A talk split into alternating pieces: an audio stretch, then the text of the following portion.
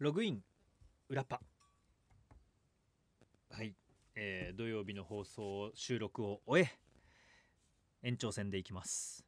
土曜夜11時半から12時藤井幸太郎のログイン夜パという番組をお送りしています、えーその中で読み切れなかったものとかね僕が喋り足りなかったことをしタラタラと、えー時間も別に決めずに喋っています。途中からはツイキャスもやりますよ、え読めなかったメールを 読めなかったメールっていうか今回メールを1枚も読まなかったのでちょっとねあの重要なお知らせをしたので、まあ、そのお知らせっていうのはドキドキフードパーク2022というのが STB ラジオでイベントをやります。そのイベントの中でヨルパのステージもやりますよっていうことだったんです。改めて6月の16日木曜日の午後4時から4時半の30分間です、えー札幌の中島公園横にある札幌パークホテルというところの西駐車場でそこに特設ステージを作っていろんな自治体の美味しいものブースがある中 STB ラジオの各番組のステージがあります。で3日間で去年までのようにねた去年じゃないだから3年前もう3年経つのかって思いますが3年前のようになんかいろんな番組が賑やかどんどんどんどんわーっていう感じではできないのでまだコロナ禍なのでね、えーできることをできる範囲でやろう。っていう。だからステージの数自体もそんなに多くないんですけれどもそこにヨルパもしっかりと入れてもらえたっていうねありがたい限りで。これただね結構僕ら僕と姉様ヨルパ班でアピールしましたからね。いややるんだったらちょっとステージ時間ください。っていう風に言って。でえーっと今まではこのヨルパのステージって大体夜だったんですよ。ペンライトをねみんな持ってアニソンで盛り上がるから、えペンライトが入る時間にしたいんだかったんだけどさすがにちょっとその時間は僕が次の日ドサンコワイド朝があるから無理だっていうことで極力夕方の学校終わった後とか来やすい時間。今回ね火水木って平日なのでえー、とお仕事がある方もいるしまあでもね来てもらえるような時間夕方ぐらいって言ったらまあ4時から4時半っていういい時間を当てはめてくれたっていうのは多分今までのイベントでヨルパのイベントは盛り上がってるリスナーさんもたくさん来てくれてみんな楽しんでくれてるっていうのをラジオの人たちが分かってるからだと思うんですよ。じゃないとねあのこんな土曜の深夜30分だけの番組にそんないい時間をくれるわけはないと思うんですよ。だからまあねありがたい限りでそこにもぜひえっと難しいんだよね。来てくださいっていうのはあんま言っちゃいけないでしょ。イベントやるのに来てくださいって言えないっていうもしあの近くを通りがかったりねあのお祭りに行くよっていう方は寄ってもいいんじゃないぐらいな。いやそれだったらじゃあお祭りに来てくださいはいいのかいって話になっていや呼んだのは僕らじゃないですから。お祭りに人が集まってるだけで僕たちが人を集めたわけじゃないですよみたいな。まあだからまあきいや思いは来てくださいだよ。思いは来てくださいだけれどもやっぱり、うん、人となんかくっついて身動き取れないとかそういうふうにはなっては欲しくないのでみんなが、えー、とパーソナルスペースとかねソーシャルディスタンスを確保できるような感じでそれでいっぱいになるぐらい。もうソーシャルディスタンスを確保した上でびっしりっていうぐらいがちょうどいい。それよりもっとギュッとなるとなると、えっと、いろいろな制約が出てくるのでね。はい。まあまあ。そその感想とかは来週ねやりますので。え今日はじゃあ本放送で読めなかったメールを読んでいきましょう。東京都10万26歳女性転校生は子作り名人。重要なお知らせの予想です、はい、答えはもうイベントやりますだったんですけどえ先週の放送で藤井さんが匂わせていた重要なお知らせですが私の予想は僕二足歩行をやめて来週から四足歩行四足歩行になります。ウホウホだと思います。アナウンサーからゴリラに戻り手つかずの自然が残る日本唯一の未開拓地埼玉に帰るんですよね藤井さん。やバカにすんだよ。日本唯一の未開拓地はもう群馬って決まってるんだよ。で埼玉はまあその、うん、群馬栃木茨城ってあってこれね埼玉論争僕は埼玉出身なので。はっきり言うけど埼玉のライバルは千葉だと思ってるんですよ。同じぐらいの。ただ千葉ってまあこういう言い方するとあれですけれどもあの自信過剰なので千葉はライバル神奈川だと思ってるんですよ。それかもうえ？ってな僕ら埼玉はちゃんと埼玉の立ち位置っていうの分かってるからいやいやちょっと神奈川さん横浜さんにはうちはね太刀打ちできませんよっていうスタンスをちゃんと持ってる。だ東京があり横浜っていうね、まあ、だから神奈川っていうか横浜っていうまあなるけどでも神奈川。はい神奈川っていうのがあり。でその先埼玉東京のベッドタウン埼玉。だって、えー、赤羽とかまで僕がいた浦和からは電車で15分ですからね。だし渋谷とかも30分ぐらいで行きますからね。っていう場所であるけれどもいやいやいやちょっと東京さん横浜さんは神奈川さんはってなでも千葉ってあの恥ずかしげもなく埼玉を下に見て神奈川と争ってるよみたいな雰囲気出すじゃないですか。あれがねもうもうそうやってる時点でああ千葉ダサいダサいっていうのが僕ら埼玉僕の意見じゃないですよ僕ら埼玉県総意として持ってる。で大体言うのが、えーと、埼玉海ないじゃんと千葉にはディズニーランドあるしっていうこの2つしかないからね千葉県には。でもあれは東京ディズニーランドっていう名前がついて千葉という場所があの世界に誇れるとこだったら千葉ディズニーランドになってるはずなでも東京ディズニーランドになってるよ。それを自覚した方がいいって僕ら埼玉県民は言ってる。これがあの埼玉論争のあの終着点だと思います。ちょっと千葉で聞いてる方がねあのいらっしゃったらあれですけど。まあまあまああの千葉でいいですよ千葉の方もいやいや埼玉何言ってんだと。うちには落花生もあるぞみたいなこと言ってきてくれていいっすよ。あすごいねって言いますから落花生美味しいもんねって僕は言いますから。それぜひ。だって埼玉には何を隠そう。あの何回か放送で言ったことなんですけど給食でね小学校の給食であのご当地メニューっていうのが出てくるっていう話をいろいろ。だってね北海道だって、えっと、例えば根室では給食に今日はエスカロップが出ましたとかえっと長万部ではカニ飯が出ましたとかあるわけですね。そういう名産があってやっぱりそういうので勝負した方がいいと思うんですよ。で埼玉僕が住んでた浦和のご当地メニューズバリこれですよ。くわいご飯。くわいご飯って。くわ僕もう給食で出てきて初めてくわいって知りました知ってますか？くわいって。知らない？でも知らないことはないと思うんですよね。スーパーとかにもあるしまあ山で採れる根菜ですよ。ホクホクなまあじゃがいもっていうかゆり根とかなんかそういう類かな。くわいご飯ですから埼玉県には。何なんせこれもあるんでもう落花生なんかには負けないっすよ。っていうねあの埼玉県。一通のメールからちょっとすいません取り乱しました。ただのファン。え夜パイベントがついに開催ですって。ありがとうございますありがとうございます。などとエアイベントにならないことを祈りながら次の放送を待っています。だから先週、えっと、来週は重要なお知らせがありますからって言った後で送ってきてくれたんですね。でその後ホームページにネタバレされたっていうのはあるんですけれどもはいあのエアにならずに無事に夜パイベントができることになりました。でさてさらに「シン・ウルトラマン」見ました。ウルトラオタクが全力で作った作品。見終わった後は感動し優しい気持ちで帰ってきました。ね庵野さんと樋口監督。今回監督が樋口さんですね。でも本当にまあ脚本が庵野さんなのか。だから庵野さんのもうウルトラマンというのはこういうもので自分の小さい頃はこういうところに憧れと矛盾を感じていてみたいなのがダーッと出てるらしいですね。伊集院光さんが熱弁してました。僕も見に行ったんですけれども僕はウルトラマン通ってないんですよ。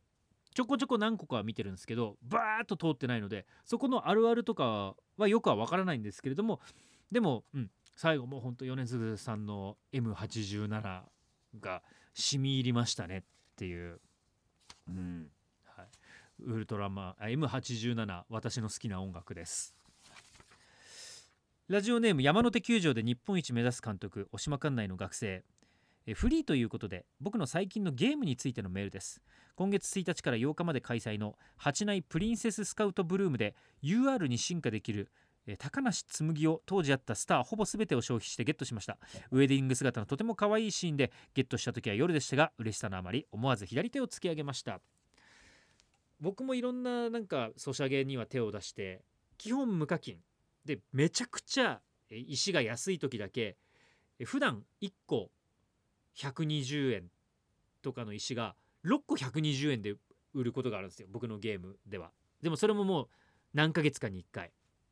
その時にジュース1本買ったつもりで石に課金するぐらいの感じかな。美課金も美課金いいところですね、うん、だけどまあそうやってログインとかせっせせっせやって貯めたスターをどこで使うかで使ってこうやって出た時のねあの嬉しさってのは分かりますね。僕がやってるゲームっていうのはあの実況パワフルサッカーっていう、えーと、パワプロのサクセスのサッカー選手を育てる版のゲームがあるんです。コナミから出てる。でそれをもうずっとリリース当初からやってて。でこの前ねえー、っとあれだ。なんだっけ？あれテンスラテンスラコラボしたんです。いやサッカーゲームなんですけどテンスラが出てくるんです。でテンスラとさらに無色転生とかもあってそこにねがっつりつぎ込んだ。あさらにその後リゼロやったんですよ。でドガーッと石溜めてたのつぎ込んじゃってもうほぼすっからかんになったんです。でそれで今うわすっからかんででガチャ引けないなっていうタイミングで、えー、これから呪術廻戦コラボが始まるっていうのでうえ足りないんですけれども僕の石は。やっちゃう ?44 個3000何百円。とかね。いやそうなんです。だって絶対呪術廻戦ああの必殺シュートとかが打てるんです。もういわゆるキャプテン翼的な必殺シュートです。あのキャプテン翼ともコラボしてた時期があるのでヒューガ君のネオタイガーショットとか打てるんですよ。そうすると火吹きながらもうもちろんシュート飛んでいくんですけど呪術廻戦なんて絶対そういうの出てくるじゃん。で必殺シュートを止められるなんか技とかも出てくるじゃんっていうね。ランクが SS とか S とか選手のあの能力によってつくんですけどもやっぱちょっと特急とかそういう風に作ってもらいたいですよねっていうね。いやぜひねあのパワサカをやっている方がいたらどっかで対戦とかねあのそうでずっと言ってるけどゲームイベントもねやりたいね、えー、今何分喋った？そろそろ。もう12分喋ったから。じゃあツイキャスいきますか。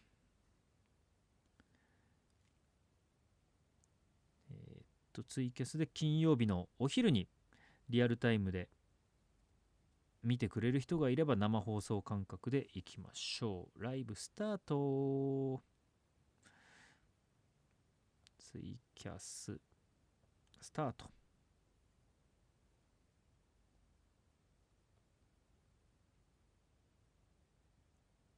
はい。アプリ話をじゃあねもうちょっとツイキャスの人が増えるまでしておくとなる。最近ねコードギアスの新しいアプリがリリースになったんですよ。ロストカラーズっていう FLOW が、えー、テーマソングを歌っているものです。それもダウンロードしたんだけどねどうやら僕の iPhone が8なんです。で8ってもう結構古いんですよ。今だって13ぐらいまで出てる中の8ですからね。そうすると、えー、画像とかめちゃめちゃ綺麗だしシステムも複雑だからカクカクの動きになって動作環境があんまり良くないんですよね。なのでなかなかうん、それはログイン税だけになっちゃってるなっていう。結局なんかソシャゲってそんなに得意ではないっていうことが分かった。いろいろ手を出す。パワープロパワーサカじゃなくてパワープロアプリもやるしえっ、とあとは競馬のゲームも一時期ハマったね。なんだっけな。競馬のゲームはね、えー、ダビパク。ダービーインパクトっていうの。あとコナミで言うとえっ、と J リーグのあの公式のやつもやったし。あと PUBG も入ってますね。えっとあと FF7 のなんか PUBG 的なやつもダウンロードしたけど全然やってない。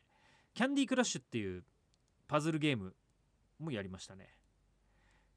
っていう感じあとラブライブね。あのスクフェス随分止まっちゃってますけれども。スクフェスもこの前コードギアスコラボやっててその時にもう何年ぶりか分かんないぐらいで起動っていうか一旦もう削除してたから、えーと、クラウドから復帰させてそしたら当時のデータも全部残ってたのでそのラコードギアスコラボの時だけやりましたね。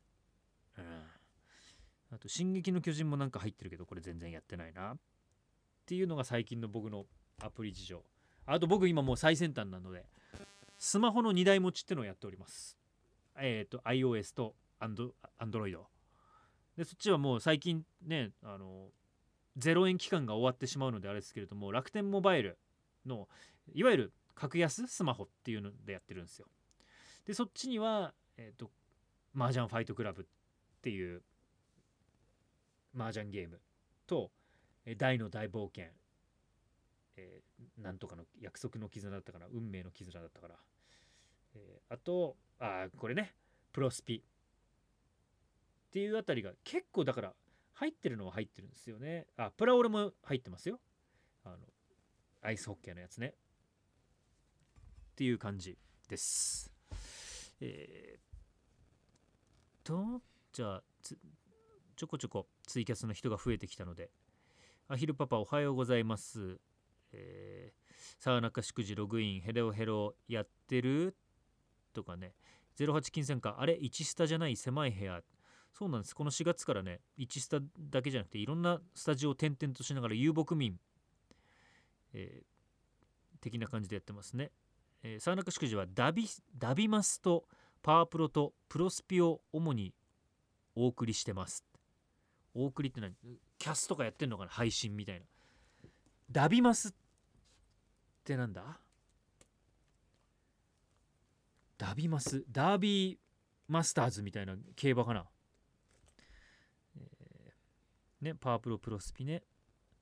あやっぱそうダービースタリオンマスターズ。ダビスタのゲームソシャゲがあるんだ。あそれ気になるな。なんかスイッチのダビスタがちょっと前に出たんですよ。でそれすごいやりたかったんですけれども、えー、ロード時間が異常に長いっていうようななんか、うん、口コミを見てまあそれだとなと思って手出せなかったんですけど。千歳飴。楽天モバイル札幌は通信に不安ない感じ？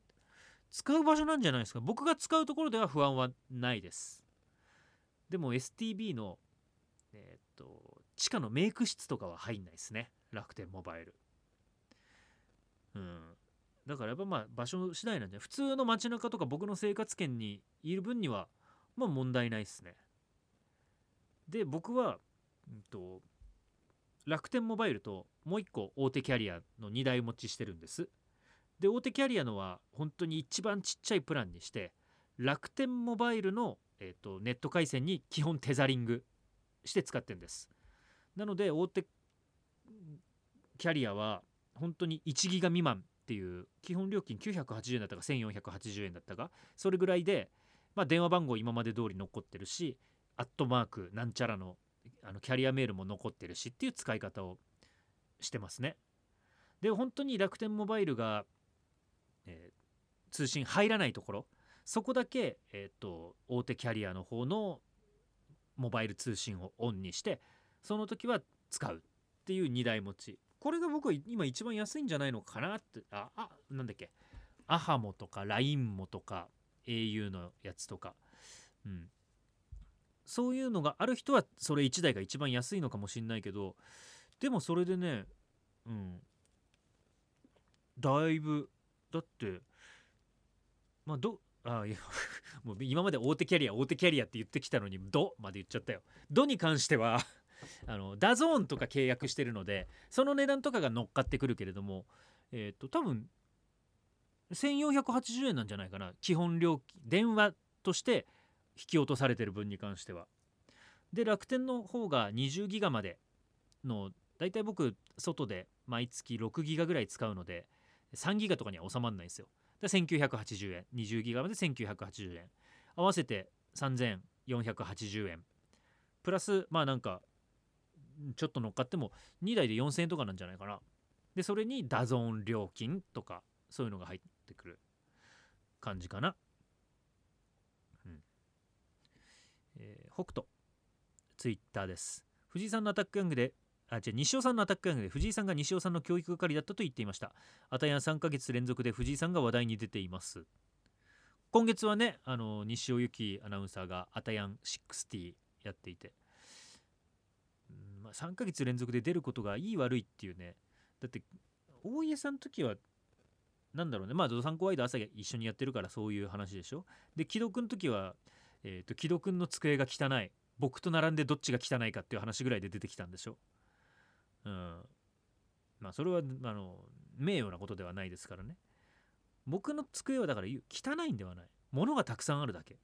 ちゃんと物がたくさんあって何がどこにあるのかっていうのは把握してるので個人的には。何も汚いことない。ゴミがあるわけでもないですしね。っていう。うん。そんな感じかな。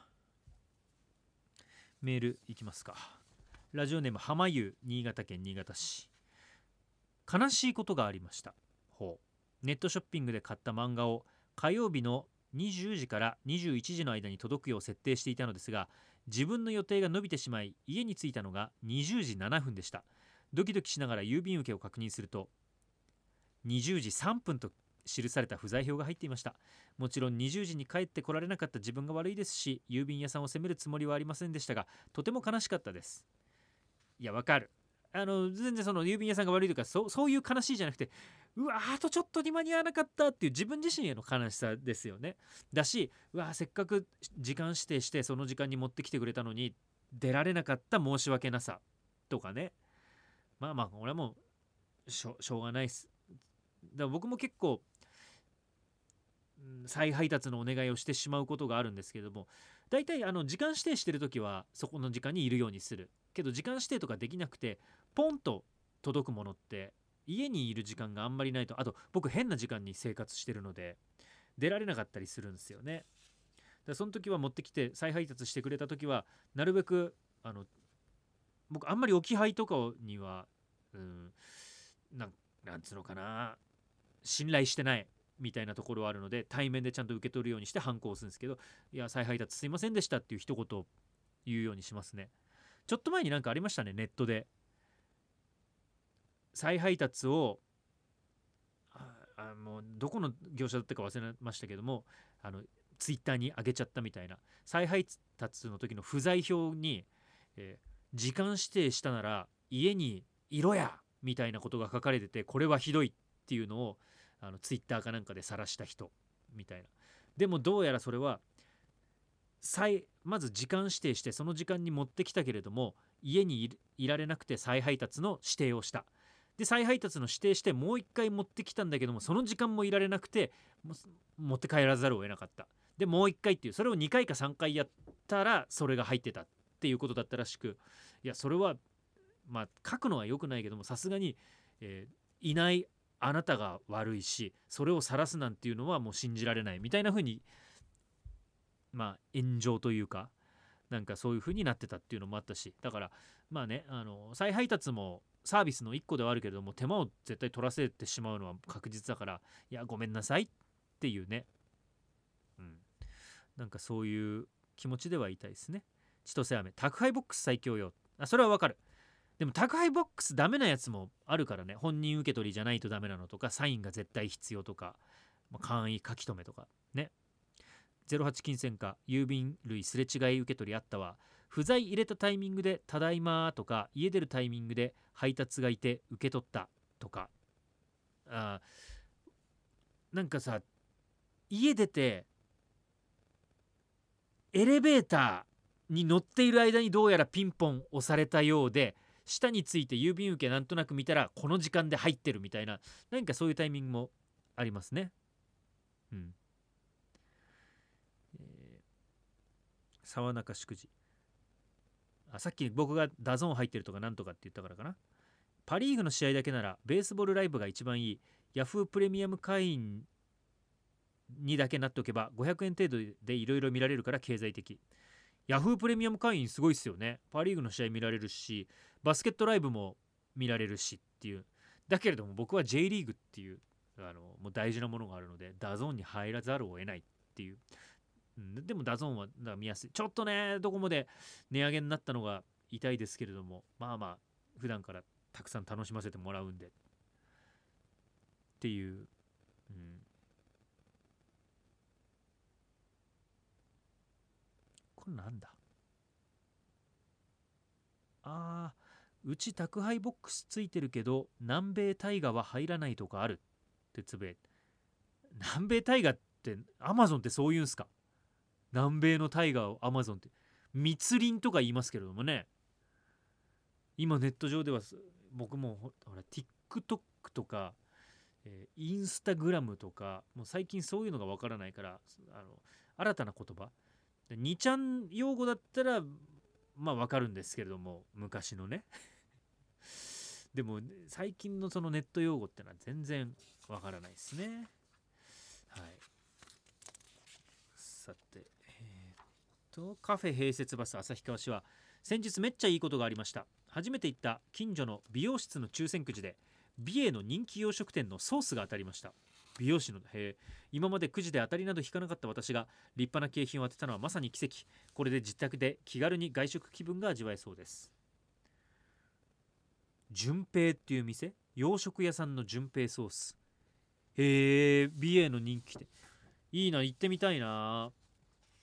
なんか美瑛のあのパッチワークの丘とかを見ながら洋食を食べるってのはおしゃれですね、えー、瀬田名町のルトランブル。3月21日 STB ラジオ開局60周年記念特番が放送されました。当日の放送にメールや電話で参加してリスナーの中から抽選で10名にクオカードと真空断熱タンブラー10人トイロ手ぬぐいなどの豪華セットがプレゼントされたのですがエンディングの当選発表で内山アナウンサーが私のラジオネームを読み上げた時はさすがにびっくり。その後私は体調を崩して10日ほど入院したのですが帰宅すると退院先から STB からプレゼントの通知が届いていました。番組特製クオカードはもったいなくて使えませんがタンブラーは炭酸飲料を飲む時に重宝しています。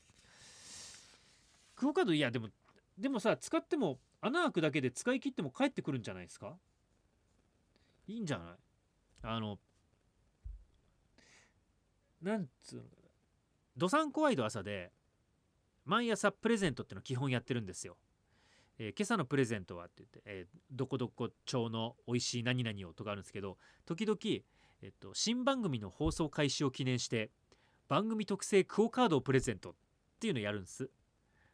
でその時バンと写真が出るんですけど番組特製クオカードって僕と大家さんの写真が載ったクオカードなんですよ。それ出るたびに大家さんと2人でちょっと恥ずかしいんですけどしかも大体ねあのドラマ新ドラマの放送を記念してとかだから今で言ったら例えばワルの今田美桜さんが直前まで画面に映ってて「えー、ワル水曜夜10時放送です」そこでワルの放送開始を記念してってなって今度僕ら2人のなるんですよ。恥ずかしくて恥ずかしくて。もうこれいやしかも僕らの写真が入ったクオ・カードそれこそもったいなくて使えないんじゃなくてコンビニで出すの恥ずかしいでしょ。すいませんクオカードでっつって払ったらあれ店員さんがなんか通すんでしょ？穴に。穴にっつうかまああの受け取り口みたいなところに。それ見たらえ何これってなるのが恥ずかしいっていうねのなんですけれども、まあ、誰か当たった人とかいんのかね。結構あれ確かドサワサでプレゼントしてるの3000円分のクオカードみたいな感じなんですよ。クオカードって言ったらなんか500円とかがあのポピュラーな気もするけども3000円だから結構でかいし1回使っただけじゃなくならない。何回も何回もそれ出さなきゃいけない。千歳飴あっと知らんけど家族同士の CM とか放送中に流れるのとかどうって気になってた。これね 今あのね先週まで散々 PR もしましたが見てくれましたかね。STB の「どさんこ動画プラス」っていうところで家族同士っていう僕らがやった朗読劇のあの物語1話丸々公開されてるんです。ぜひ見てください。で今それが公開中ですっていう番宣が流れるんですよ。真面目なニュースになる直前とかにその感じ？大家さんがすっごい泣いて名演技。で最後僕が大家さんの頭をポンポンとしながらっていうシーンで終わるんですけどそれでスーッと終わった後に真面目な感じで僕と大家さんが立って「ここからは道内のニュースです」とかやるんですけど。あれはちょっとさす、うん、やりづらさはあるけれどもまあもうそういうもんだなって思うしかねないですからねっていう。はい。是非あの体張ってやってますので見てください。はい。っていう感じかな。今もうだいぶ11時半過ぎましたね。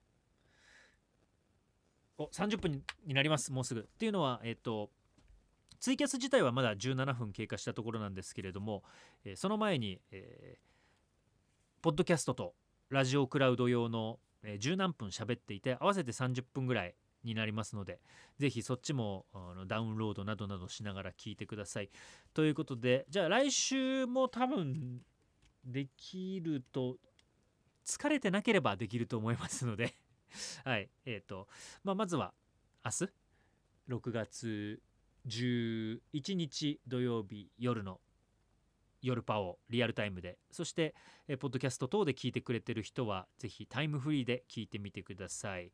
じゃあまた来週と明日ログアウト。